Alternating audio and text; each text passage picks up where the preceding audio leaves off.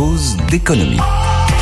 Notre dose d'économie et peut-être une dose d'alcool pour vous à 10h44. Carrément. Bonjour Nicolas. Bonjour. Nous allons parler du vin. Avec modération. hein, Avec la modération, règle, bien, hein, sûr. C'est comme euh, l'investissement comporte des risques. Attention, il ne faut pas trop boire d'alcool. Oui, on peut. Nous allons parler- moins que ce qu'on a mis au départ. la, fil- filière du vin. Euh, c'est peut-être une mauvaise nouvelle. La France vend moins à Mmh. l'étranger de vin. C'est ce qu'indique la, la Fédération des exporteurs de vin et spiritueux.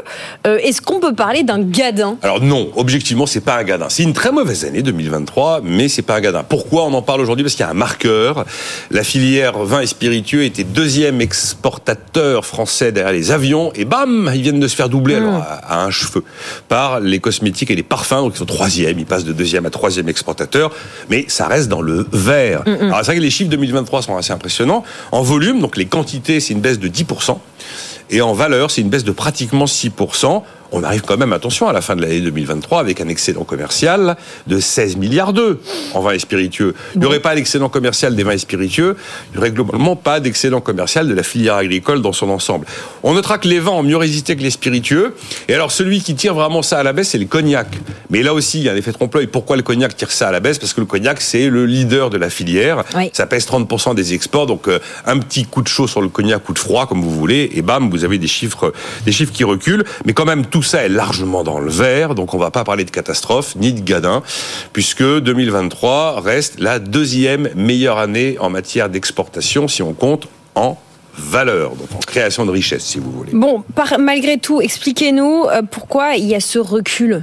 D'abord, il y a eu l'inflation qui n'a épargné aucun consommateur du monde entier. Le premier acheteur de vins et spiritueux français, c'est l'américain, hein, États-Unis et Canada. Eh ben, L'Amérique du Nord, ça a pas mal flanché. On notera qu'en Europe, c'est resté dans le vert dans tous les principaux pays où on exporte Belgique, Allemagne, Espagne et Italie. Ensuite, il y a le fait qu'on a mis en place des aides publiques qui ont soutenu la consommation aussi dans la plupart des pays. Ouais. Alors soit sous forme de, de chèques, soit sous forme de boucliers, enfin bref. Et tout ça ben, prend fin. Donc là aussi, on a une pression à la baisse sur le pouvoir d'achat. Il y a un troisième élément qui est que le marché chinois devait repartir. Et puis cette ce retour en grâce de l'économie chinoise pour l'instant il n'est pas encore encore totalement visible. Ce qui fait qu'en 2023 les exportations vers la Chine qui comptent quand même pas mal ont reculé de 6% et puis alors un quatrième élément qui est assez vraiment particulier lié à la période 2021-2022 année Covid, euh, on, tout le monde se demande si on va pas manquer. Et il y a eu un phénomène de surstockage. Et il y a des quantités de pays, notamment les pays nord-américains, qui ont surstocké. Bah, quand vous avez surstocké, il y a une année où vous dites bon, j'ai assez de stock, Ouais. donc cette année je vais moins en acheter. Et donc il y a une sorte de retour à la normale lié au fait que les stocks avaient beaucoup monté. Voilà. Bon, on apprend aussi que nous, Français, consommateurs avec modération bien sûr, on a une nouvelle attitude vis-à-vis du vin. Euh, C'est à l'occasion, d'ailleurs, on leur fait un petit coucou, euh, du salon Wine Paris et Vinexpo, qui se tient jusqu'à aujourd'hui juste à côté des studios de BFM Porte de Versailles, qu'on peut en apprendre plus sur nos attitudes de buveurs. Oui, si on résume l'histoire, c'est vraiment on boit mieux, on boit moins mais on boit mieux. C'est le fameux euh, en faire moins mais en f- mais, le faire mieux. Alors ça, on, on vous le met à toutes les sauces. Hein, euh, On va faire moins mais mieux. Ça fonctionne avec le marché du vin. Il y a 10 ans, vous aviez trois bouteilles sur quatre. C'est-à-dire 75% des ventes dans les magasins, c'était moins de 10 euros la bouteille. Ça s'est complètement inversé. Aujourd'hui, on a 80% des, euh, des bouteilles qui sont vendues qui dépassent 10 euros. Et alors, de toute façon, sur la longue période, il y a une baisse de la consommation. Mais là, il y a une montée en gamme, une montée de la qualité. Alors, le grand perdant, c'est la grande distribution. Oui. Là, on va, on voit les rayons d'ailleurs commencer à se clairsemer. Il va y avoir, la plupart des références dans la grande distrib, c'est des références de vins très bon marché, souvent à moins de 10 euros. Ben, comme on les vend plus, on va les voir probablement petit à petit disparaître.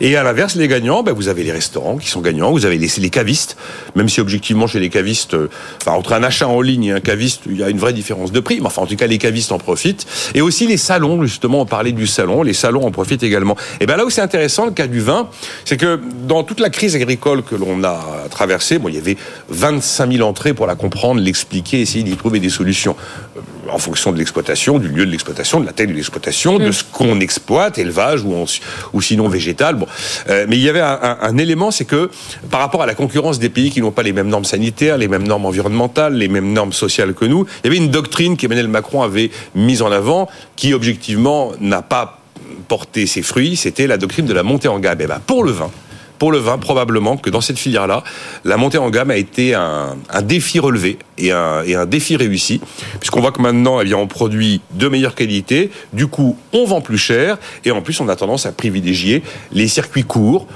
donc en tout cas, sur le territoire national, même si les exports ont un peu baissé, ben, la filière vin, elle coche pas mal de cases. Voilà, peut-être porté aussi par euh, le no-tourisme. On va euh, chez... Euh, dans les exploitations et on se sent... Oui, alors ça, bon, ça c'est... D'ailleurs, oui, c'est vrai que le, retour du tourisme après, après Covid a quand même probablement aidé et participé à ce phénomène qu'on observe. Du tourisme national. Merci beaucoup, Nicolas, pour cette dose d'économie.